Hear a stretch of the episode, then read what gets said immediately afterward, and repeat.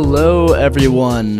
Welcome to the second episode of the Wally Pod, a show where I interview my peers who are embarking on their careers in areas from investment banking to software engineering to entrepreneurship and more. We explore the lessons they learn navigating college, their plan for future success, and the views they hold on the future of the world as the next generation that is taking the reins. Subscribe to join me weekly for informational and motivating interviews. In this episode, we'll talk with my friend Jack Pawlik, discussing his non traditional college experience and the several startups he's co founded. He'll tell us about his time spending a summer in Silicon Valley, living out of his car, and getting into one of the most prestigious startup accelerators in the world. Jack is an incredibly interesting person, so without further ado, here's our conversation. Hey Jack, how's it going? Dude, what's up? First like real podcast, I guess. So it should be fun. You've got an incredible story and we've got several companies to get to, but I want to start off pre-college. Can you give us a brief bio of your pre college experience? I know you moved around a little bit and how you ended up at Madison. Yeah, I guess I kind of had like a pretty interesting childhood. There's kind of like two sides to it. Growing up first until I was up until like, you know, fourth grade, lived in a super, super nice neighborhood, gated. Our neighbors were like Vikings players. It was pretty like out of touch with reality in terms of places to grow up as a kid but I mean, it was pretty awesome. Like it was, you know, we could kind of go out, run around, um, do whatever we wanted. And so that was really like the first part of my childhood. And then everything kind of switched a little bit. So I got to kind of experience that extreme. And then I also got to experience kind of the other extreme, you know, some family stuff that happened. We ended up kind of losing that house and then uh, moving into the house my dad actually grew up in. Um, and it was more so along the lines of my mom couponing, like occasionally the power would get turned off. Very, very opposite of the like kind of first part of my life. But, uh, but I think like having those two experiences has definitely like been a big part in like what I've done now the last like five, ten years. And like I'm really glad I kind of got to see both sides of it because it definitely has like shaped my views on, you know, like the role of like money in life and and kind of some of those like more you know philosophical questions that's like really like fast overview of the first probably 15 16 years and so then I, I moved again my senior year in high school with my mom to madison and uh, that's where i ended up graduating high school and then right after graduating high school i ended up just moving on to campus that summer before freshman year, which ended up being a pretty interesting experience. I thought I was getting into this sublease like by myself. And then like two weeks into it, this random other guy just moved in. Um, so it was like a four bedroom apartment. I had I had two bedrooms. He had the other two. And then like I find out he's this double felon and like oh no yeah he was just a he was an alcoholic just a, a weird guy and uh, ended up sleeping with my my door locked most nights in there but uh, it was a pretty funny funny interaction um, definitely like a like an intro into doing things on my own but yeah, that's like really, really fast overview of the first kind of chapter of my life leading up to college. Yeah. So were you a pretty in- independent person growing up, having to move around, especially senior year? I imagine that was hard to leave friends at your old high school. Yeah, I definitely think I've always been like very much like an independent person. Uh, it does like it does start kind of like in that that first part where we're in that that other neighborhood. I mean, it was like a gated neighborhood. So like as kids, we could just leave the house and go wherever we wanted and kind of run around. Mm-hmm. Um, it probably started back then, but then I think learning how to deal with just the nature of uncertainty, given like moving and like uncertain family conditions, definitely helped prepare me for the world of startups. Mm-hmm. Um, because every day, like you really have no idea what the hell's going on. But it's it's also just kind of an exciting place to be. Yeah, yeah, definitely. So I'm interested to hear your answer to this. What what were your career thoughts going into college when you came to Madison? Yeah, I mean this might sound totally out of left field. In high school, I actually wanted to join the military, which like thinking back now, like I'm the last person in the world that should join the military. But I really wanted to be a Navy SEAL, which, which is kind of weird. And I kind of obsessed over that a little bit in uh, in high school. Like I would go swim before school started. I would like train for the little test. And there was a part where I was thinking like I might just join instead of going to college. But that that kind of phased out a little bit. And I was like, okay, now I'm gonna go to college. And uh, kind of going into college though, my thoughts were still in that realm. I think once I started getting involved with Envoy, slowly realized that I would do terrible in the military. Why why do you think that? Uh, you know, it's just the world of like the startups versus like the military. It's like they're kind of polar opposites where it's like there's no authority, like there's no direction or rules. And uh ended up really kind of finding out that that's really like the space that I like to be living in you know, I probably would have been happy if I went that other route. I never probably would have known the difference, but I'm definitely glad I, I didn't now. Um, kind of like knowing myself a little bit better, if that kind of makes sense. Mm-hmm. Definitely. And yeah, we can get right into Envoy now. As far as I know, that was the first startup you were involved in. Yeah. So when, when I was living in that weird sublet on campus before my freshman year started, I wasn't like trying to get involved in a startup at all. I was just browsing like the UW job page and I saw this job posting for becoming a delivery driver. And it was like, you know, work your own hours, you know, you hop on whenever you want. And I was like, oh, this, this seems like a cool thing to do before before I start college. Seems very relaxed. And so I joined it without really realizing like it was Envoy and like they were really just getting started. And like I remember my first shift, like didn't get a single order and I'm like, like, what did I just sign up for? and then uh like a week later, they sent an email out to all of us and we're like, hey, like we're interviewing someone to be a campus manager for this thing. Um, like if you're interested, just you know, get back to us.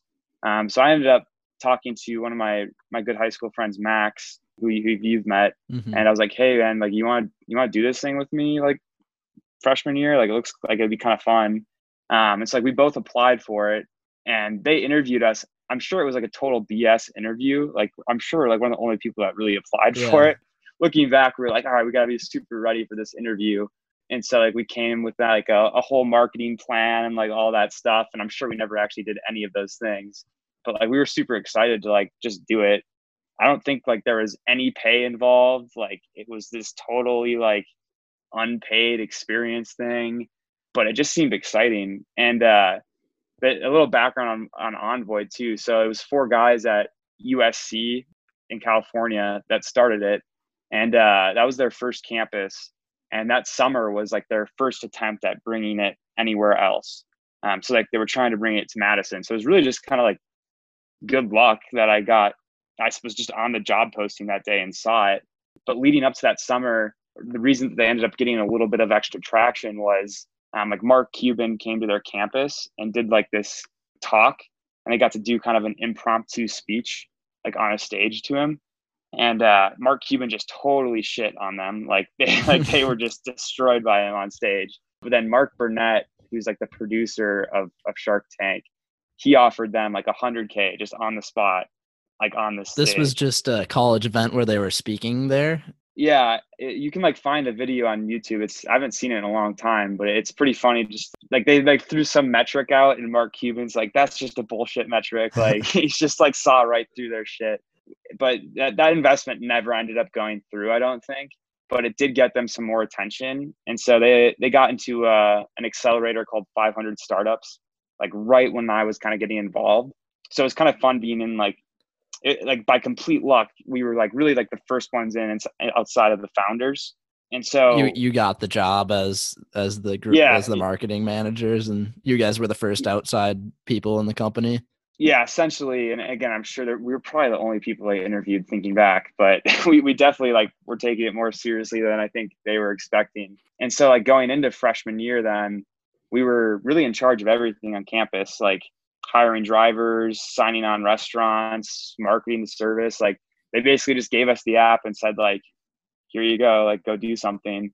The app was like pretty like shitty at that point too. Like it took forever to get like these restaurants on. And what we did too as a company, which really ended up not being a good idea in the long run, but in the short run, it helped us a lot. Is uh, we would just like put restaurants on there without signing them on.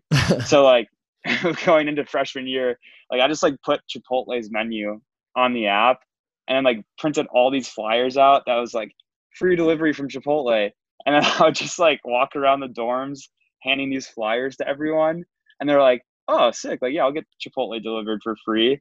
And uh, like, that's another story. But then a while down the road, Chipotle ended up sending a cease and desist to us. I imagine they didn't um, like that too much. yeah, but we did that for like all the restaurants. And then like we would come back to them and be like, hey, like we've been delivering from you for a while. Like, do you want to just like sign on with us? And most of the time they would just say no because like they were like, why pay extra for already doing it? Mm-hmm. Um, but yeah, that, that freshman year we were, you know, we would flyer like two to three university buildings or apartments a day. And then we would just go sit at my, uh, my good friend Max's uh, apartment and just watch orders roll in as the night would like get going. Um, like we'd open up at four and then, uh, like close at like midnight or something. And so it'd be just like super fun every night to see these orders coming mm-hmm. in and uh, just like saw it really kind of take off over the course of that, that freshman um, fall semester. Um, it'd be fun too. Like sometimes we'd have to like hop on our bikes and just go like start delivering orders. Thinking back again, it's like probably like one of the like most logistically like difficult businesses delivering like food we're all college students like we're hiring college students the founders are college students we're all remote like mm-hmm. none of us really know each other and so like we probably had the worst customer service ever like we would have sometimes deliveries that would take like three hours and uh like oh yeah sorry about that. Like here just take a free delivery for your next time. Like you know it somehow kept growing. So at this point you you had hired some other students to be drivers and i imagine there wasn't any like special algorithm that chose who was gonna bring what deliveries. Did you just like text people to hey like go take this delivery? Yeah so um it would just show up on their phone i think. I'm like trying to even remember how it worked back then but i remember there was a there was a part in the company where we would just manually attach an order to someone mm-hmm. like as it came in um, so like we would just be like, oh well, this person has a couple orders. Like I guess we got to give this person one. Um, so it was definitely like very like hands on um, that first semester. But we ended up so they, the founders of the company also ended up doing this at like like six or seven other campuses. And so we ended up turning Wisconsin into the best campus out of all of them, including USC. Yes, like we were doing more orders than they were, which wow. was kind of fun. And based on that, then the founders so like at that at the end of the semester they again like told all these campus managers you know hey like we want to hire a few of you guys to lead expansion to more campuses you know over this winter break you know you can apply and whatever so you know max and i did that again and so we ended up getting that um, and as well as like probably like four other um, campus managers that were just at different campuses um, one of them was Patrick, who who we went on to co-found LineLeap with. So that's kind of where we met him, but mm. we can go into that later. But yeah, and again, like this whole experience Envoy could probably be a case study in like all the things not to do when running a startup. Like probably did everything wrong, and like there was a lot of founder problems too. Um, like at this point, two of the four co-founders had left, um, which probably should have been a red flag um, like for us going forward. Were, were you pretty involved in talking to them at that point? Yeah, super, super involved. Like we were talking to them, you know, every every week at a bare minimum. And then once we kind of got this this new like um like you know promotion, I guess, um, we got a little bit of equity in the company. Um, but it was a little weird of an interaction. Um, like we had to like negotiate for like a better deal because they were trying to just like you know slip something out from under us. Mm-hmm. Um, and again, that probably should have been a bit of a red flag, but we ended up, you know, keep doing it. And so over the course of that winter break, we went from like six campuses to 25. And that was like in the span of a month, which again, probably way too much, way too fast, especially because like we were relying on free deliveries for all of our growth. We were paying these drivers guaranteed like minimum wages. We were just burning through money but like like a surface level perspective like it looked like we were growing really fast so like we were able to get some cool press around the company and then uh, our ceo anthony actually became a there's this like thing called the Thiel Fellowship. It's like Peter Thiel will give you know student founders a hundred thousand dollars to uh, drop out of school and focus on their company. Mm-hmm. And so he he ended up getting that. Um, and then we raised, I want to say like a million and a half dollars, like close after that. And then like a week after, he actually broke his neck in a oh pool gosh. accident in Vegas. And so it was, I'm sure for him too is you know top of the world to a very life changing experience, and he was always definitely like the one kind of driving the company forward. So it was uh it was definitely like shook things up a little bit. Mm-hmm. Uh, but we we kind of kept going. We ended up moving out to San Francisco the summer after our freshman year and lived in like the typical startup house. Well, actually, before that, we lived in one of the founders' parents' house. Mm-hmm. Uh, Max and I like shared a garage um, so like there was just like two mattresses in there, and you just couldn't. There's no floor space, so like you just have to walk on top of the mattresses. How long were you doing that for? So we were in that house for like a month, and then we ended up getting our own house on the Santa Clara campus um, and that was pretty cool to like have our own startup house. Like you know we had a cool backyard like just again mattresses on the floors of these bedrooms like desks in the in the living room. It, it was pretty fun. And uh, like we would just kind of work nine to five every day. And then when five o'clock hit like all their friends would come over like we'd hang out in the backyard and like definitely not work at that point. So it, it was fun too. You know max and i would we took our mountain bikes out there. We would just like kind of bum around san francisco go different places. So mm-hmm. that, that was a really fun experience for us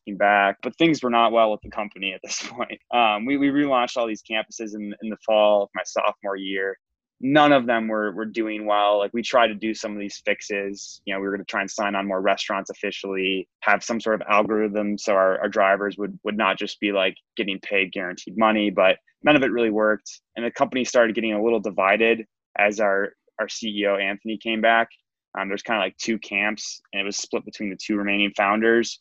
Um, and there was just too many issues where it, ended up just kind of shutting down. And like, yeah, it got like acquired, but it's total like BS acquisition. Like basically just gave the company to to a, a service called Joyrun. Some of the people ended up continuing on and working for Joyrun but that was really the end of, of envoy so it was like really this like crash course in the startup world anything that probably could have gone wrong did so it was like really the perfect learning experience for us like going into to doing more of our own startups. And it, yeah. it was kind of nice. We got to learn kind of not on our own company. So like it really set us up well as we like started diving into new things. But that was the envoy experience mm-hmm. kind of in a nutshell. That's so interesting. And when you guys raised that money were you involved in the raising process? Was it peter thiel's fund that gave you guys the one and a half million? I think they put in a little bit but a little more on that. I don't think we were able to raise money from any VCs. Like everyone actually that looked at our numbers and saw like what was going on behind the scenes was like, hell no, like this company is not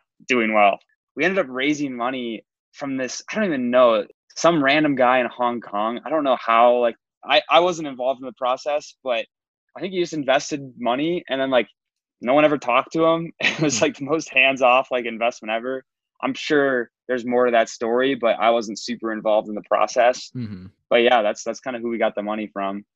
Interesting. So it definitely sounds like Envoy now kind of lit the entrepreneurial fire in you. What do you think made it so addicting, if I'm correct to say that? Yeah, dude, it was totally addicting. Like I think like the best part was like you know you, you make like a change or you do something and then like you see it happening that day. It's such a rewarding feeling to like work on something and then all of a sudden like it's out there and happening like mm-hmm. right away.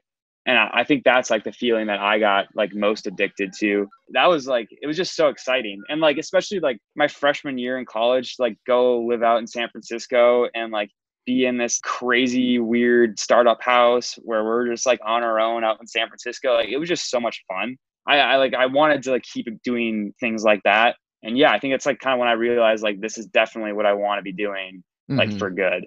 And at that point you had done a year of school. What what were your thoughts on on college? Were you ready to drop out or were you were you still pretty into your education? Dude, I hated school so much. I remember like there were times freshman year where I was saying like, man, I just want to drop out and do Envoy, which one that would have been a terrible idea. But mm-hmm. um, I, I, already really didn't want to be there at that point. But I did have like a, a scholarship to Madison, so I, I really didn't have to pay barely any tuition. And my like my thinking was like, yeah, I'll just give like minimum effort to my classes. Like I'll pass, I'll get my piece of paper or whatever. Yeah. Yeah. But like all four and a half, I guess, years in college for me, maybe five, 10% of my time went to school. Yeah. I mean, like I, I would never go to class. I would just study the night before exams. And then, yeah, I did all right though. Like it, it did kind of work. I found a, I found a good setup that worked for me, but yeah, I never really cared much for, for the actual classes. Mm-hmm. All right. So Envoy now quote unquote gets acquired and you seems like waste no time at all and found line leap with patrick who you said you uh, met at envoy and so line leap for people who don't know a lot of people in madison and i'm sure around college campuses know what it is but the line skipping service for bars and clubs and it's evolved to do more than that and you can elaborate on that but can you tell us about how the idea came about yeah. So like during that fall semester, my sophomore year, as Envoy is just completely blowing up, um, Patrick calls me and is like, "Hey man, like we have this idea. Like, do you want to kind of work on it?" And he had been uh, working with a friend. I don't know exactly how they met at Michigan. Um, his name's Nick. He's one of the guys we started Line Leap with as well. And there was a company there selling line passes to one of the busy bars in uh, in Ann Arbor. And his thoughts were, you know, we have this huge envoy network now on like 25 college campuses. This seems like it's working here. Like we could probably just start doing this at all these other schools. And so it ended up being Patrick Nick, Max, um, my friend from high school, and myself. And so we kind of started it like same time Envoy was like going down. So like it was like a pretty fast transition right into it. Um, and like I remember trying to study for my finals that that fall semester. Um, but like I, I was in what's that like really shitty like weird building that looks like terrible on campus. It's like big, blocky, like, like concrete. Yeah, yeah, the humanities building. I was like in one of those classrooms trying to study for my finals. I was just like on all these like calls with these development companies because we're going to try and pay someone to make this app. Mm-hmm. And everyone was quoting us like hundred thousand dollars. Like there's no way like we could have afforded building that. And like we couldn't find anyone to like build us an app that like knew what they were doing. Finally, Patrick was like, Jack, can you just like try and do something on your own? And I was like, Yeah, I'll look around. And so I just made like a Squarespace website and it took me like maybe 30 minutes. and like it was kind of this like janky thing, but it worked. I totally remember. That's probably about the time I met you and I remember you showing me that app and saying, "Yeah, I just I just threw it together like the other night." Yeah, literally like not super sober. I threw that together like an hour. Uh, and it worked though. Like that's what we used for probably 2 years. That website is still live. Like people still order on that website, yeah. which like people don't know. It, it's kind of funny. We were like not focused. We were more focused on the relationships with the bars than like the interaction that was actually happening. And like the website, it's fast, you know, it works. Like it's super easy to use. Um, and we didn't have to pay like a hundred grand to get it set up. We had to yeah. pay like 20 bucks to Squarespace. And so I built the website and then I just started walking into some of these bars. I walked into like Whiskey Jacks and was able to meet their owner. I don't know what he thought of us, but he somehow said like, "Yeah, I'll try this." And th- this time they were starting this new deal on campus for like 25 cent drinks, and it was like the first weekend they were doing that, I think. And we had this email list for all 50,000 students that we had got during the Envoy days. And we, we abused that list for sure. Like yeah. I, was, we probably should not have had that. I don't even remember how we got it, but we got it from like some club president that like definitely shouldn't have given it to us. But anyway, so that the night before we were gonna like do a first launch with Whiskey Jacks, like let's just send an email out to every single student. And uh, we didn't include a single word about Leap. All it said was like, come to Whiskey Jacks tonight, like 25 cent drinks. We were just trying to get a ton of people there so mm-hmm. there would be a line. And so there was nowhere that Line Leap was even mentioned in that email. And I remember then like the leading up to that night, like both Max and I are like in our classes and both of us like heard people talking about it. Like, dude, did you see this email? Like Whiskey oh, Jacks awesome. has this crazy deal. And like we're both just like texting each other, like, oh shit, like this might get crazy tonight. And uh sure enough, like we we were out there, like neither of us were like had any idea what to expect. And I don't I don't even remember how we had the passes set up at that point, but it ended up just getting absolutely packed. Like we sold out of tickets that first night and we're just like, oh man, like this could actually work. like that that just happened. Like people bought these and like got into the bar. And so that was like really the first time I was like, okay, like you know, maybe this can be like, you know, something. Um, and so I ended up just like kind of doing the same thing with some of the other bars in Madison. I think I probably went into W like 15 times before the owner was finally like, all right, fine. Like I'll just like I'll try it. Like stop talking to me. So what was that like? You walk in first time and they're just like, no, like we're not doing this? Yeah, pretty much. like, and then like I'd come back like, hey, we just did it with Whiskey Jacks. Like, yeah. And I, I'm pretty sure I put together like some janky like one page sales doc, which I don't even know what was on there. But yeah, and then just trying to like pitch him on it. But finally, he was just like, fine, I'll like I'll try it out for a night. But now now they definitely love us, so mm-hmm. it's it's worked out. But really, that was my spring semester in my sophomore year of college. And so we, we tried doing some things with other campuses that semester, which I don't think worked out. It was mostly just Madison at that point. And so that summer, we thought the most logical thing to do would be go after big cities um, rather than more college campuses. So I just I moved to New York. So I was like, yeah, I'm gonna move to New York. Where we get on all these clubs. Like Max was like going into like Chicago. I went with him one time. Like long story short, did not work at all. at, at, this point, you have a couple bars in Madison and Michigan, and and that was it. Yeah, literally have a couple bars. We've done maybe like a few thousand ticket sales, but we're like, yeah, all right, we, we can go to these clubs. Like we'll, we'll take over. We'll do this everywhere. Um, and so like I'm like 20 years old, and I like sublease this like the office of a two bedroom apartment in uh, Manhattan, and it was just a super shitty space. And uh, just like again, like oh, and I, I forgot about this. We uh, so we so we didn't have to pay for a bed.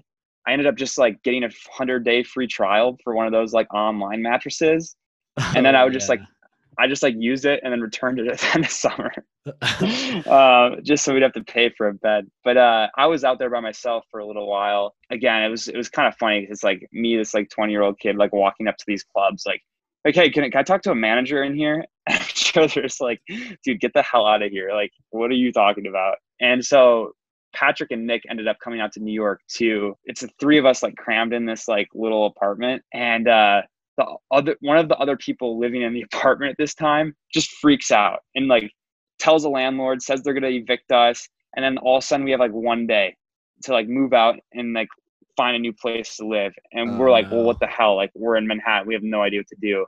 And like we couldn't find anywhere. And so uh Patrick had this kid he knew that went to his school for one year in high school. I think he was from China. I think he was a foreign exchange student and their family he's like i think their family just has like these investment properties in, manhattan. And so he, he texts them. He's like hey gene like we're we're in new york. And kind of need a place to stay. Like can we stay in your family's apartments? And uh he was like I, I think like long story short was like yeah sure. Like why not? And he was there for the summer too. So um we went from living in this like with one bed and three people in this like office of a two bedroom and then we went into this crazy setup where it was these two apartments that were connected with this massive balcony overlooking like Rockefeller Plaza. And uh so sweet. it was dude, it was like the nicest apartment I've ever been in. and so like and we didn't pay a dime, like it was just free. And we got to live there for free. um awesome. and like I remember like one morning, like I'm in bed, Patrick's in, in bed next to me in the in the other bed. And uh all of a sudden like it's like six in the morning and, and Patrick's just like, Jack, is that is that Ed Sheeran? And we are just like, I think that's Ed Sheeran. We're just like being woken up by the Today Show below us. And it's just like Ed Sheeran like serenading us as we wake up. That is awesome. Yeah, it, it was pretty fun. Again, long story short, did not work at all. Like we didn't get a single bar or club to like even remotely talk to us. Really? And were you working on it every day? Were you were you trying to get bars and clubs every day? Yeah, we would we we got like little city bike passes and we just bike around trying to like go into these places just cold and trying to talk to people. I remember like a couple nights we would just like be out till 2 a.m. just going up to doormen and asking them like, "Hey, who can I talk to here?" And uh, again, I'm sure they're like, "Yeah, talk to Bob. Get out of here." Like, like and like at the in the meantime, we're probably like, "Oh, this is going great," but uh, yeah, it did not. I mean that that had to have been pretty demoralizing were you thinking about like giving up on the idea at that point? Uh, no, I, honestly, we never really thought about it that way. It was always like, oh man, they're missing out. Like as soon as we get in touch with this owner, like he's gonna love it. It's like definitely a little delusional, but like we somehow never felt that way. Um, but what we ended up doing is uh, Patrick and I were like, okay, like we need to get out of the city. Like let's just go try and visit some college campuses. So uh, we ended up like taking the train out like 30 minutes north of Manhattan to this like sketchy car dealership that we had found online.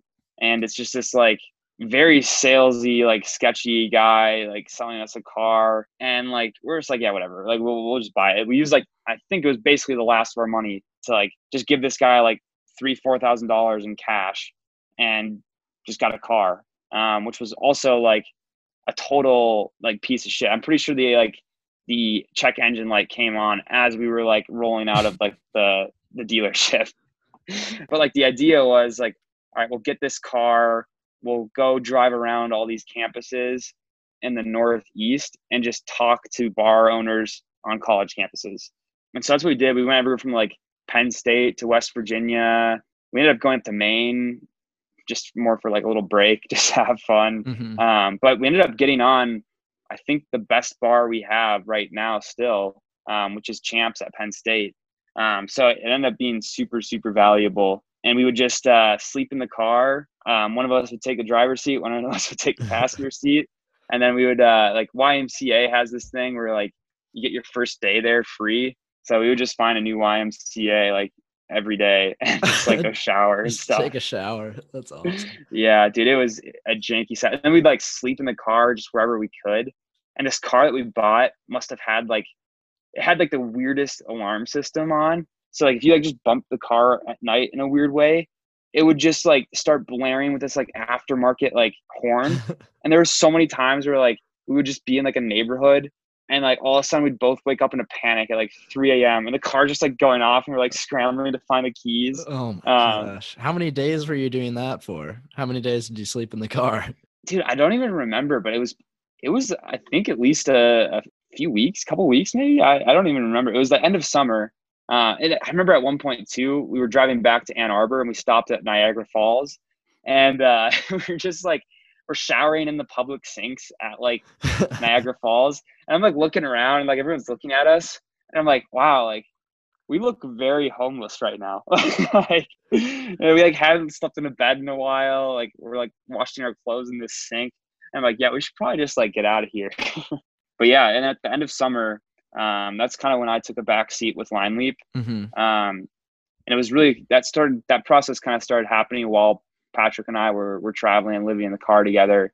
And uh, it honestly was probably like a bit weird because like we were having these talks like while we're like two feet away from each other. So it's like we just like had no space. Like we couldn't actually go think like on our own. Mm-hmm. But at the end of the day, like I think it made sense. Like I kind of wanted to like have my own thing, kind of get back to like uh like a little bit of like the messy stage of an early startup. And uh, it ended up like we're all like still best friends. I, I help out with Line Leap all the time still. I mean, I like, don't do anything really day to day, but like mm-hmm. I'll help them here and there. But yeah, we somehow like figured out something that works super well, and uh, we're all still super great friends. And uh, that's kind of when I when I took a backseat and, and moved on to the next thing. Yeah, so, was it that you just wanted to kind of be on your own, start a new project, or was it kind of just hard working with a bunch of different people running that company? I think like so, like thinking back, I was definitely just like a little shit, and uh, I think like Patrick definitely coerced me into like starting my own thing. Mm-hmm. But I think it says like a lot to like all of our maturity, where like within like two days we had something figured out really well that everyone was happy with, and yeah, like there there were it was kind of like there were two like CEOs, and I think it was Patrick's idea at the end of the day. And uh, I felt okay, kind of starting something else and, and uh, moving on. And, and I still have you know some ownership in the company, and like we're still all best friends again. So like it wasn't this like weird interaction. It, it was very like mutual, and everyone was happy with it and you're not that involved anymore, but tell us where Line Leap is at today. I know it got into Y Combinator last year. And for those who don't know, that's one of the most well renowned startup accelerators in the US. Yeah. So, like, honestly, it was like a mixture of like the best feeling and like the worst feelings ever because one, like, I still had ownership in the company. So I was like, hell yeah, like, this is sweet. Mm-hmm. But then, like, I was also just like banging my head against the wall trying to figure out my own stuff so I was like, damn, like I'm seeing this this thing that I took a back seat with really like actually start doing well. Mm-hmm. Um, and I took a back seat right before we really started doing sales. I think like when I when I left, we had done maybe like fifteen thousand in sales. That next fall, we did like over a hundred thousand. So it was just like I left at like the most pivotal point of the company. Yeah. Which was like in terms of motivation, it's like it's been freaking awesome because basically everything that they've gone on to do it was always like, all right, well, now it's my turn. Like I got to go figure out how I can go do this. And it's definitely been like a journey to kind of follow that path, but it's been nice to have someone like that to follow. Yeah, I I imagine that was hard, but I could totally see how it'd be a huge motivator. Yeah, and it was like it, honestly like the worst feeling in the world too because like I mean, we're we're all in college and like all of our friends obviously are very in the realm of knowing what line leap is. Mm-hmm. So it's like everyone knows this thing. It's like you know the it's a cool thing to know about. Um, and I had to feel kind of like a dumbass for for a little while, just because you know I I had left it and everyone liked to talk about it. But again, it, it was like a weird feeling because it's like I still was kind of part of the company, but I was also at the same time trying to figure out my own stuff. So it was like a very weird year to kind of following that. But like I'm very glad it all happened again because like mm-hmm it, it's been very very like pivotal in terms of like my own like development and like figuring out like kind of what i wanted to do and leading up to like everything that i'm doing now it, it was super important. So I'm, I'm very like thankful for the all for those guys and like we're all again still great friends. But yeah that's that was kind of the, the end of line leap for me. And it it only took you a, a year to get another company into uh, y combinator but we'll we'll get to that. After line leap i think cork drinks was next, right? Can you tell us about that? Yeah. So while I was in, while we were in New York, um, there was this guy we met at one of the bars who had this company called Hooch. So uh, if anyone knows what like Movie Pass is, it was like that. Like you pay ten dollars a month and you get to go get one free drink every single day at any of the bars that are on this app. And uh, we like had pitched him on like LineLeap, and he's like, "Ah, no, that's never gonna work. Like we tried that once. Like it's a dumb idea." And we were just like oh like thanks uh, like well what are you doing then? And like he like told us like this whole story of like hooch and everything they're doing and, and they, they were doing well like i think they've raised like five million. They're still a company. I actually don't know how well they're doing though but kind of when I was taking a back seat with Line Leap, I was like, okay, like, well, this guy just told us everything about his business and kind of shit on Line Leap. So I'm going to just go try to do this on college campuses versus cities. And so that was like the plan, like day one after Line Leap, that's what I was doing. So like there was no like transition stage really. It was kind of just jumping right into the next thing. And so I started in Madison that fall, very similar to how Line Leap started. I had like a simple website. I would just walk a clipboard and paper list to the bars every single day. So if someone came in to use it, they could like check them off. Um, no one actually really used it, so I was just really walking around for no reason. so, but somehow I was like, yeah, no, this is still a good idea. And after that, that fall, so this is the going into the spring summer of my junior year, I was looking for someone that could actually build an app around this just because the website and paper list was really a pain in the ass and also just not working very well. Um, and so I had been looking for a long time for someone that could do do something like this. And eventually I found someone through like a friend of a friend. Uh, and then it was his his friend from back home in Boston.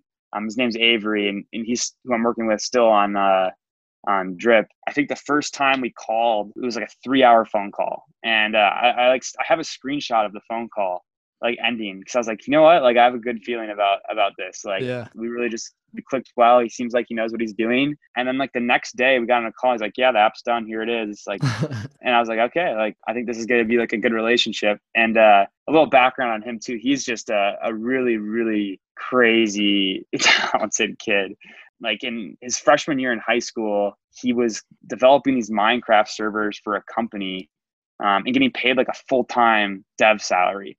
Mm-hmm. His freshman year in high school, and like his grades were like tanking, but like he was like, I don't care, I'm making like all this money doing this. And eventually, he like quit that, and that was, and then I, I think I got in touch with him right around the time when he was dropping out from his first semester in college. He went to this like uh, programming school in in San Francisco for about a semester before dropping out, mm-hmm. um, and that's right when we got in touch.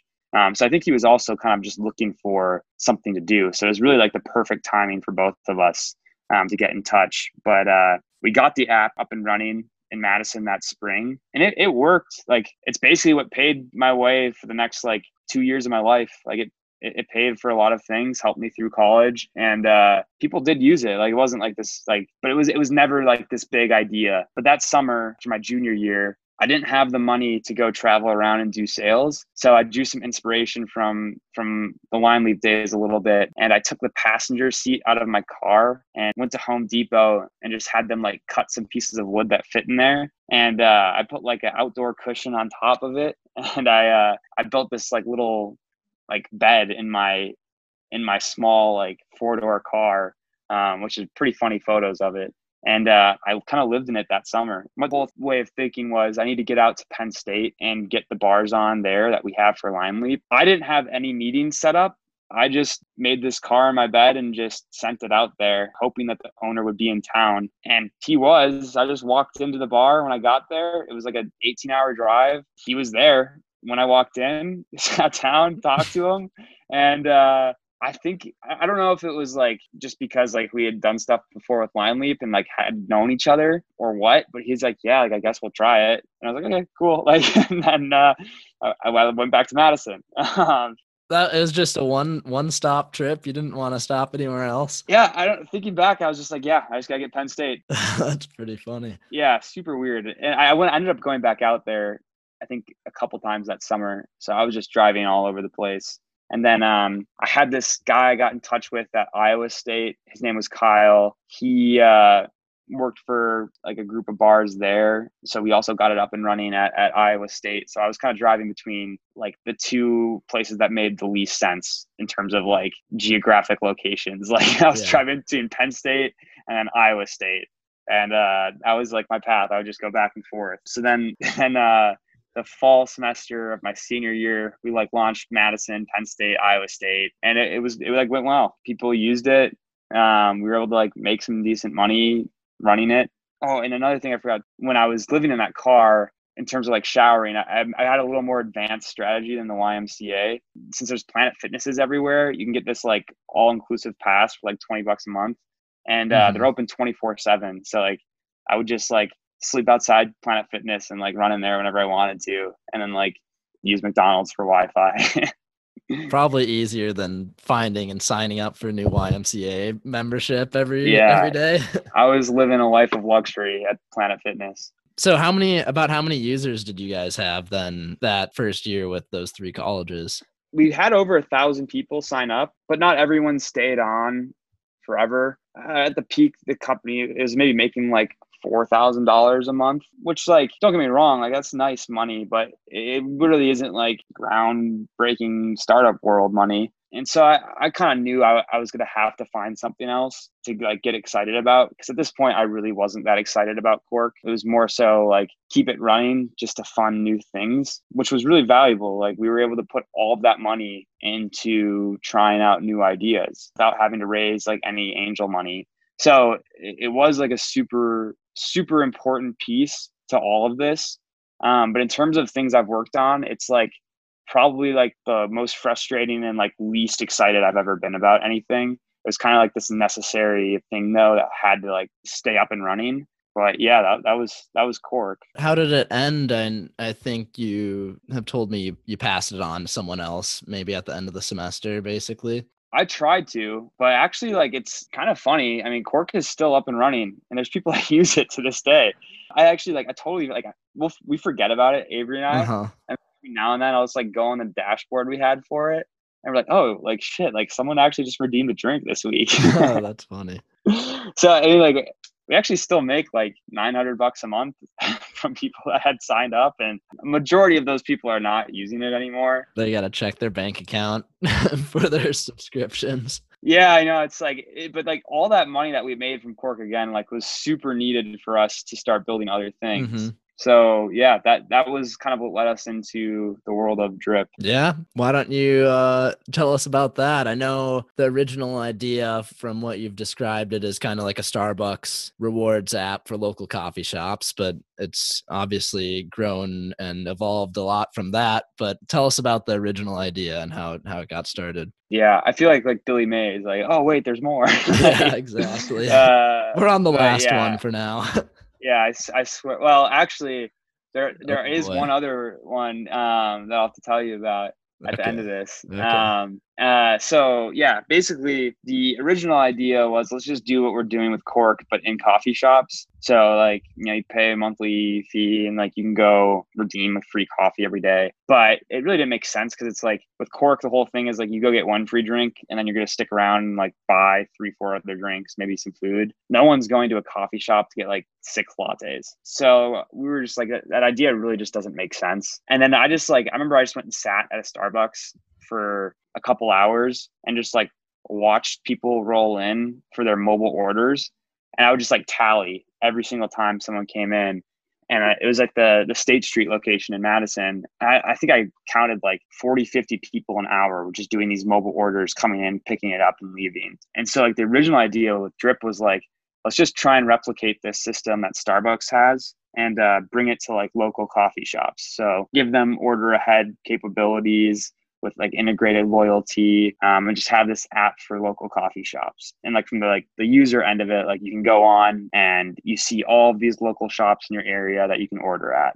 And the original idea too we were we were integrating the the rewards. So like no matter which local shop you spent money at it would go to one loyalty program and you could like redeem it anywhere so it was kind of like turning the local shops into like their own little chain hmm which they were all pretty hesitant to do that anyway, but it somehow kind of is what we did for a little bit. And so we, we did that for a while. And, and again, this is where like LineLeap was really helpful as an example. So like LineLeap also had won the the business competition on campus and uh, they just give you like $15,000 grant, which is super nice just to get free money like that. We just kind of scrambled to get an app together for this. And then uh, again, I just cold walked into all the coffee shops in Madison and uh, we ended up getting on quite a few actually, and having people start to use it, like leading up to the week of Transcend, and and we ended up winning that again for the. It's kind of like a, a back-to-back win for us. So we, we got we got that money again, which was really helpful. And then we did that really through the next summer. I, you know, tried talking to more and more coffee shops, but the more places we were talking to, we kept hearing like the same thing from every single owner and it was along the lines of like hey like this is cool like our, our customers like it but it's like one more thing we have to worry about. Like we have our menu that's at our register which we have to update. We have the menu on these like apps that we have to update and like there's all these pricing differences. We have integrations for like employee scheduling. It was just like they were using like five to ten of these different apps just to run their business. So it was just like expensive for them like super clunky to try and like stitch it all together. And like they told us that for a long time. So it wasn't like we just like instantly were like, oh yeah, like this makes sense. We should do this. Um, but finally, like we got to a point where it was like, you know, we're hearing this from everyone. Like, why don't we just try and build like some sort of all-in-one system? And so that's that's what we did. And that really that kind of came about last September. So not a super long time ago. And really the original idea for it is still what it is today is not just a coffee shop, really any kind of counter service, quick service restaurant can come to us and it's the only software they'll ever need to run their business. So we'll do everything. Um, and obviously like that's a massive product. So you know day one we're we were thinking like man there's no way we can build this all on our own. Like we might need to go try and raise some money um, before we like really dive into this. So that's what we tried. We went out to Bo- i went out to boston a couple times and i had just been cold emailing investors again trying to set up these meetings. And you know no no one was interested at all. And i think in their eyes it was like okay there's this like little like 20 year old kid and then this like other 23 year old weirdo like coming in here saying that they're going to take down square. Like okay like sure get out of my office. But like they were nicer. It's a you always get the same response from like uninterested vcs it's like oh yeah you know just this is cool. Like keep us interested as you grow. Because no vc is going to tell you just no straight up because you know if you do end up doing something you know, I'm sure they want to actually talk to you. Long story short, we we could not raise any money, and so I went back to Madison and uh, I just called Avery and told them, hey, one of our coffee shops, like I just talked to them, they want to launch with this like tomorrow, like next week, like they're down to start using it and testing it out. Like, do you think you could get something simple together? And he said yes. So then I went and actually talked to the coffee shop after that. Wait, you you had like a basically demo built already? Yeah, we had a bit of a demo, but like it wasn't fully functioning quite yet. So like we weren't able to like launch with anyone. Um, but I just told Avery like one of the coffee shops did want to launch, and he's like, okay, like I can try and finish something. And then I I went back and just talked with the coffee shop like, hey, like we have something ready. Um, like, do you want to use it? Mm-hmm. And then they're like, thank God, they're like, yeah, like we'll, we'll try it out. And then for the next two months, I kind of just lived in that coffee shop and like it was a daily cycle of like them telling us like okay it'd be great if this worked like this if we could move this thing around here and how it would work is like i would be in there from like 6 a.m till like 5 p.m i would then like design things after that and then avery would stay up all night until like six, seven in the morning coding. And then I would go back the next day with all these updates. So, like for them, they were getting this like really crazy experience of like getting a custom POS built for them like instantly, which was like really cool. And like Avery's also like a complete like psycho for like being able to build all this on his own. And we just it slowly just kind of started piecing together. And then um, another reason Cork ended up being super helpful is because there was this chain of coffee shops in Iowa that our, our rep Kyle had gotten us in touch with. So I, I drove out there and I was like, yeah, like we got this really cool point of sale, like it can replace Square. And I, I'll have to ask them one day. I have no idea why they like said yes to using it. They have like four coffee shops, pretty busy places, like high volume shops. But they were like, yeah, like we're we're down just to like do this. And I was like, okay, cool. I suppose that's when you know you found a real problem and you have an yeah. idea that's really going to help these companies out. Yeah, definitely. And I think it's like every single owner we've talked with to this day is still having this those same issues. So we launched with them and uh, then some other places in Madison too. And that that's really like pre-COVID, we were able to I think get like a pretty decent amount of volume through the platform. And so then I just decided to apply to, to YC. I filled the app out in the morning, took a couple hours. I just sent it in. Uh, but we had actually like really good numbers at that point. Um, the product wasn't fully done yet, but it, it was definitely looking good and then you know we got our we got our interview scheduled and so leading up to the interview too like you know they say you're supposed to practice and uh you know do some mock interviews. Well actually yc encourages you not to do any mock interviews. So we, we did one like 20 minutes before the actual interview. We definitely were underprepared for our interview. Um, and i also just i just didn't look at who anyone was going into it just so like i didn't like hop on this call and like freak out. Like oh that's that's this guy. He's he's like this person um, so like, I had no idea who any of the people were that interviewed us, and we got just destroyed for ten minutes in my eyes. Like, and it, who was we? It was the it was Michael Seibel, the the CEO of Y Combinator, who did like ninety five percent of the talking. He's also he's the guy that that co-founded um, Twitch as well. He, I, I, I honestly have zero idea what he said. I, I couldn't recall a single thing from that 10 minute interview. And, and I remember too, since like this was during peak of COVID, it was all just on a Zoom call. So like leading up to it, like I'm just staring at this white screen. It just turns on all of a sudden and instantly for the next 10 minutes, like 100 plus questions, like just like a blur. And I, after that, I just like, I went. I, I, felt so down. I was like, "There's zero chance we got in." I like went to Chick Fil A, like put some sad music on, and just ate in my car for a while. And usually, what they tell you too with YC is uh, if you get an email, it's a rejection. If you get a call, a partner calling you that you got in. Um, so we got an email um, from Michael, and I was like, "Oh, well, yeah, there's the email. Like we didn't get in." But it was actually him just asking follow up questions so we, we scrambled and got together some some responses for it and then we didn't hear anything for another day the next day he sends us another email so i'm like okay yep there's the rejection it was more follow-up questions and so we're like oh my god like what the hell like what is going on like can you just like tell us what's happening mm-hmm. so I, anyway we filled those out and then uh he, the next day it's like 10 30 at night and uh, I just get a call from from California, and it was it was Michael, and he's like, "Hey, you know, you guys are in." Blah blah blah. Again, I probably I have no idea what he said because I was just like freaking out. But yeah, that's that was not that long ago. That was probably a month and a half, two months ago now. Since then, we've been able to finish a lot more on the product. We're on track to have our first 100 locations fully using Drip for every single piece of their business, which is pretty cool. We just got Ian's Pizza in Madison. And so every order at Ian's will now be through us. Uh, I guess a little more on the product since I haven't explained it a whole lot. Um, there's really like three pieces to it. There's like the order system. Um, so it lets you know people do register orders, self-service kiosk mode, which we have, app-based mobile orders, and then online ordering website. And and all those platforms are attached to one menu, so they can make like we have like an automatic inventory system which updates everywhere. Um, if they make like a pricing change, they only have to do it in one place. Um, and then we also go fully paperless, so there's no receipt printers.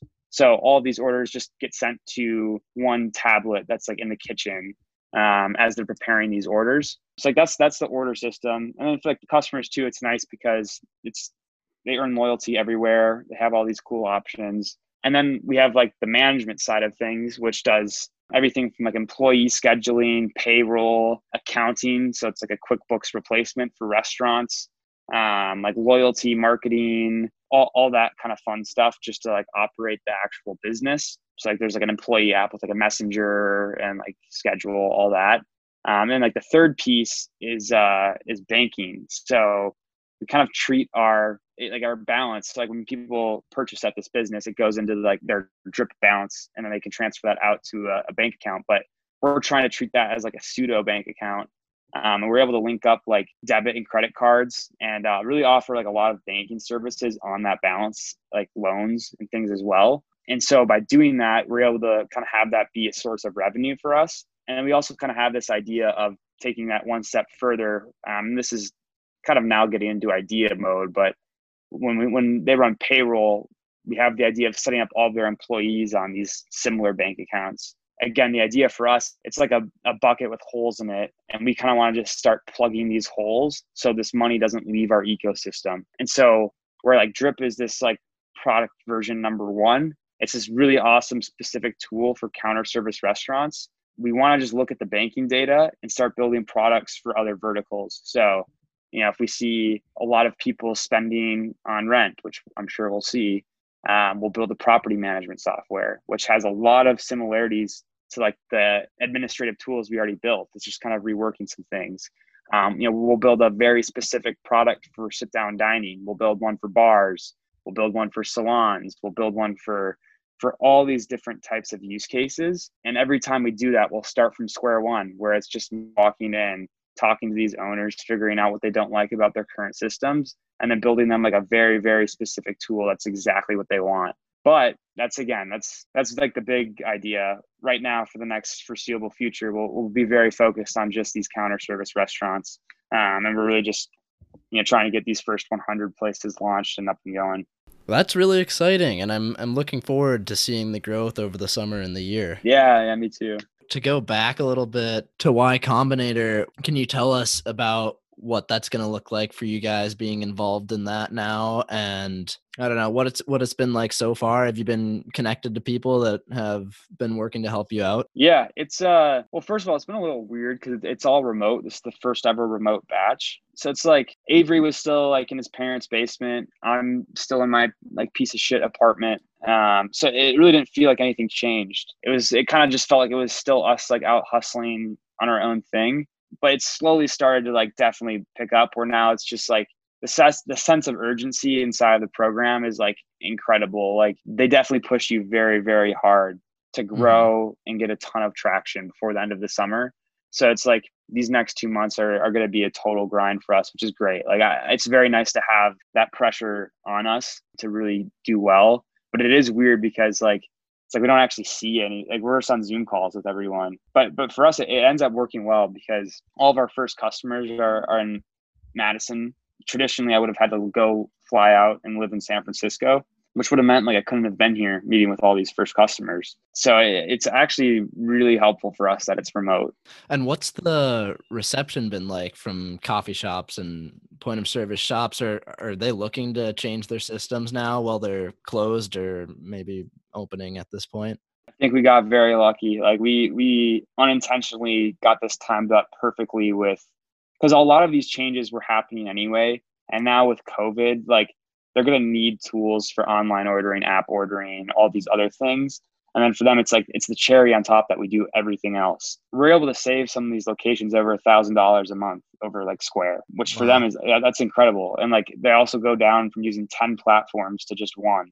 So it's like every single person that I've gone in and given a demo to has has switched over. Which like for us, it's like that's pretty cool. And uh, I think that the the biggest example of that was this week with Ian's. You know, I went in and, and met with their owner and GM.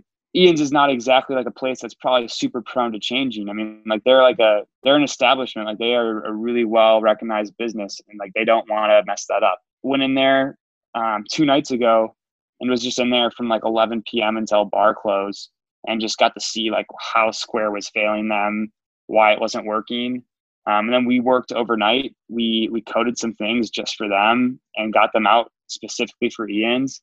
And then I just like wouldn't leave their owner alone. So I went in the next day and uh, showed him those things. And he's like, like, dude, why are you doing this to me? Like, we just this is just too good. Like, he, he like he was like, yeah, we're down. Like, we have to use this. So it's been cool. It's been really cool to like hear that come out of some of these owners' mouths because like it's still just like Avery and I messing around a little bit and like we've built something that these people like better than Square which is like this massive public company so it's just like it's a cool feeling to start to see that happening um, and like it feels like we're still a little bit like pushing the the boulder up a hill but I like I can kind of see the horizon where that ball is going to start kind of rolling on its own pretty soon, or at least that's the hope. But yeah, it's it's been it's been a pretty fun fun journey.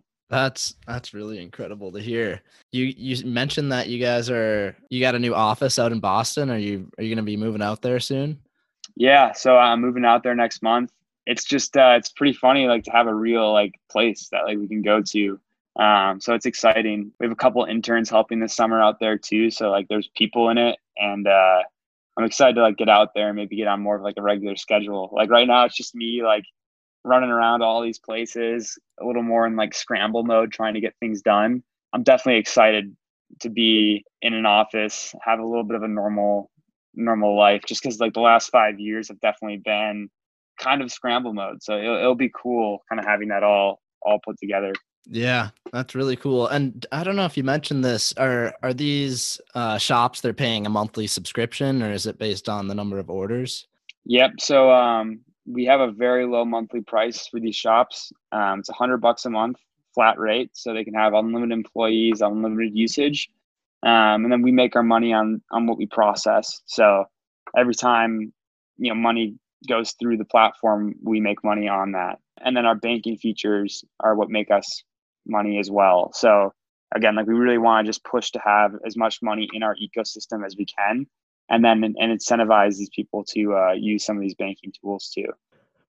So you've you've gotten into you've won a couple business competitions and you've gotten into Y Combinator. Do you have any advice for people specifically presenting their ideas to people you're obviously a really good salesperson and it sounds like you didn't necessarily prepare for like the y combinator one but do you have any advice for people on on selling their ideas? Yeah i mean number one like yeah you got to start with like a, a, actual problem that people are having and i think like i learned this a little bit the hard way like going through like Cork and envoy which both ultimately weren't really that big.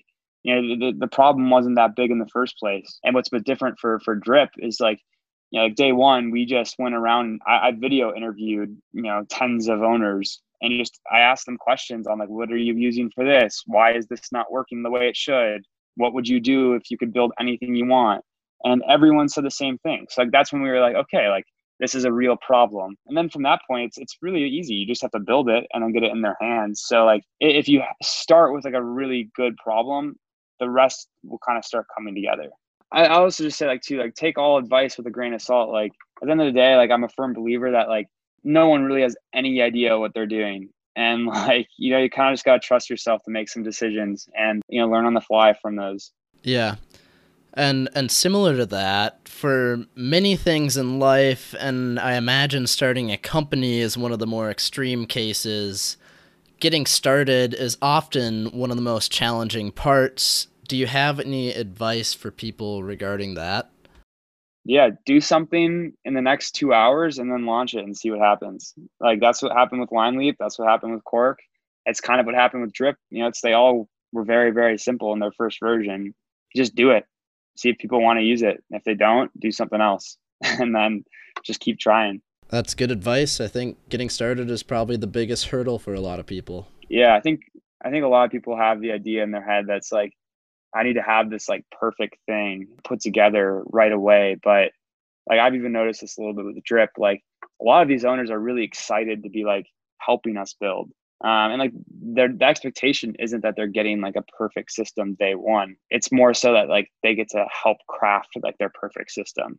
So like people are out there that are like, if the problem's big enough, they will use something that sucks if it's kind of solving that problem. Yeah, and pretty rewarding for you guys to be solving a problem that has been such a nuisance for these companies. And you obviously had a very different college experience than most. Do you have any advice for incoming or current students for them to take advantage of their time outside of the classroom? Yeah, I mean, it's like really the best time to try things. Like the way I the, the way I saw college is like it's kind of like four free years, just like mess around and try and get something to work. And like you know, you, you don't have to like go and get an internship. Like if if for some reason all this stuff wouldn't have worked out, I think I would have been just as good as you know the, the group of kids that had these you know great internships. I think I could have gone and gotten a job with the experience that I had.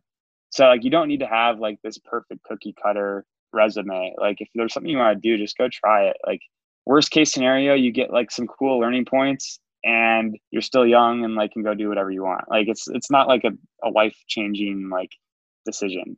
Yeah. That's good advice. You were planning on doing an ultra marathon a little while ago and it got canceled, but you ended up doing it anyway in Madison. How'd that go for you? And you got any plans for any other fitness challenges coming up? Yeah, well, one, I'm not doing an ultra marathon again. Um, but two, yeah, like basically, I, would signed up for it in September and uh, I'd trained for it, but then obviously, like COVID happened, so this this 50 mile race got canceled. it was supposed to be in Sacramento, and uh, I was like, well, I've like trained for it, so I guess I'm just still gonna do it. So I, I ended up doing it by myself in Madison.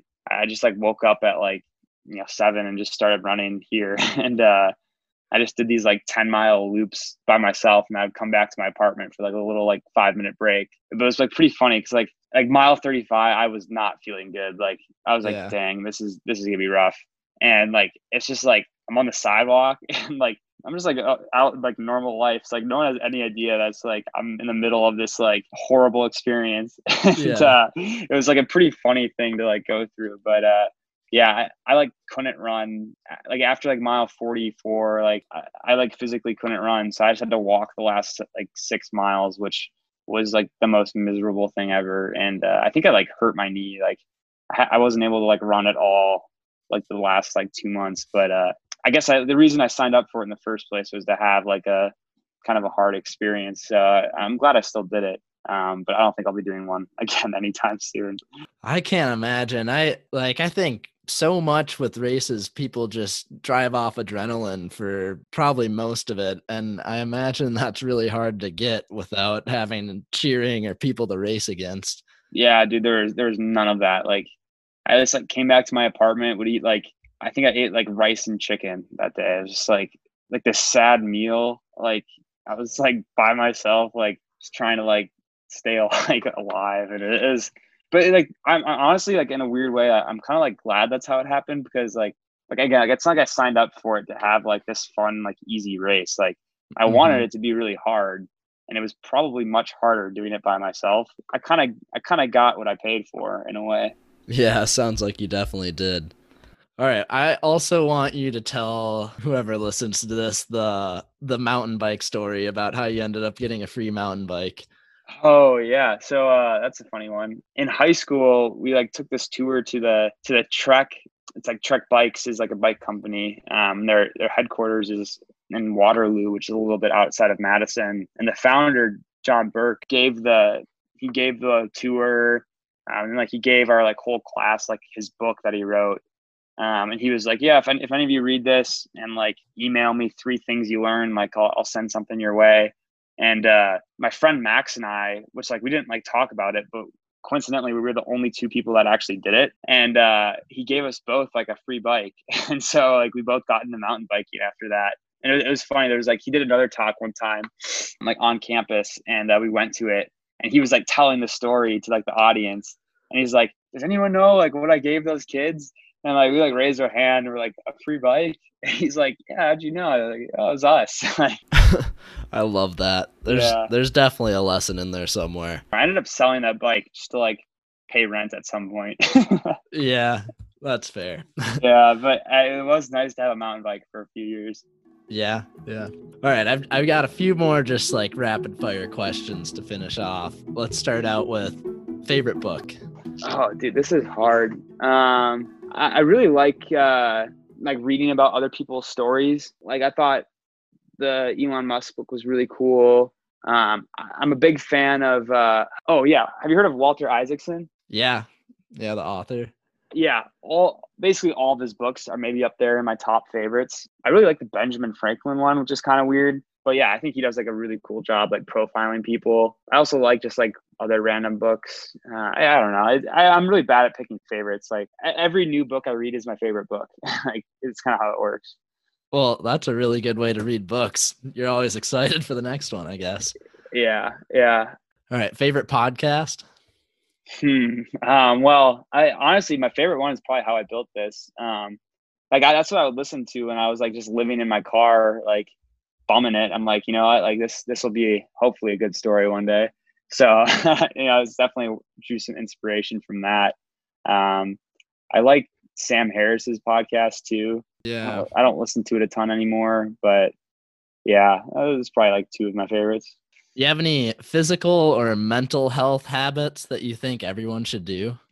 Yeah, I mean, I think like I go back and like like when I was like basically like completely broke living in my car trying to make thing things like really work.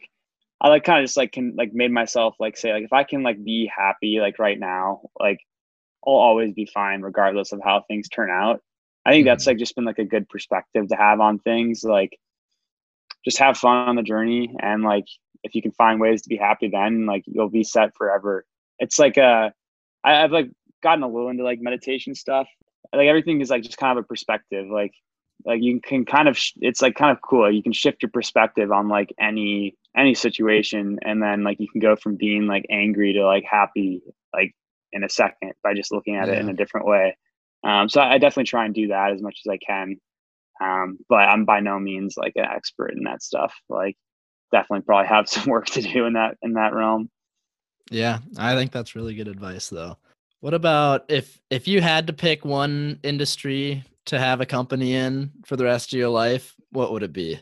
Um, well, one thing I am really like curious about is uh, is vertical farming. Um, it's like definitely something I, I want to try and get more into. We have an advisor that was helping like run this vertical farming startup, which is uh, I think they just raised like a round of funding, but it, it it's definitely seems like it's a cool space to be in. I have like like cool ideas around it. Would definitely like to like learn more. Again, it's like I'm not an expert in anything that's going on in, in that field, but it just seems cool and uh seems like there's a lot of promising stuff going on. Yeah, yeah, I think so too. I've I've seen just a little bit about that, but I think there's there's going to be a lot of innovation in agriculture. I imagine over the years with populations growing so much. Yeah. If you could have dinner with three people, dead or alive, who would you have dinner with? Hmm. I like Benjamin Franklin. I, I would probably Mhm. want to have dinner with Benjamin Franklin. Um, Elon Musk is definitely one too. Like I don't know, I've like personally like drawn a lot from his like journey to try and like learn. The third one, hmm, I don't know. It's, uh, that's like it's like I, I would almost want to save it and like you know like Yeah, put a lot of thought into that last one. So I, I think that I would just save it. that's all right. Maybe maybe a few years down the road, we'll do another podcast, and I'll ask Yeah. you who, who that additional person is. Yeah, yeah, I'll save it for then. What's your best tip for making the world a better place? I, don't know. Like I think people do get caught up with like the idea that like they have to change the world. I, I think some I, I don't remember who said this. Maybe it was Elon Musk or someone else, but it's like you don't have to to change the world to do something that is of value. Like if there's a group of people out there that like find value in what you're doing, like that's great. Like, you know, that is changing the world for those people. Don't get discouraged if like you're not building rockets to Mars. Like, you know, like not everything has to be that big to be of value. And like maybe it's not even starting a company. Maybe it's doing something else. Like, you know, there's ways to bring value to people. Just I I I think this was Elon Musk that, that said all this, but like just just try and try and build things that are valuable, and uh, it, it will it will help someone. Yeah, that's good advice. And I think that's a good spot to end it. If people want to know more about Drip or about you, do you have a spot where they can go look for that? Yes, I mean you can you can learn about Drip. You just go to startdrip.com. That's our website. Has all the info on what we're doing there. And, and if you want to learn about me, I, I guess this podcast is probably like a good resource. True, true. Well, thank you so much for coming on today. Really appreciate all the time you took.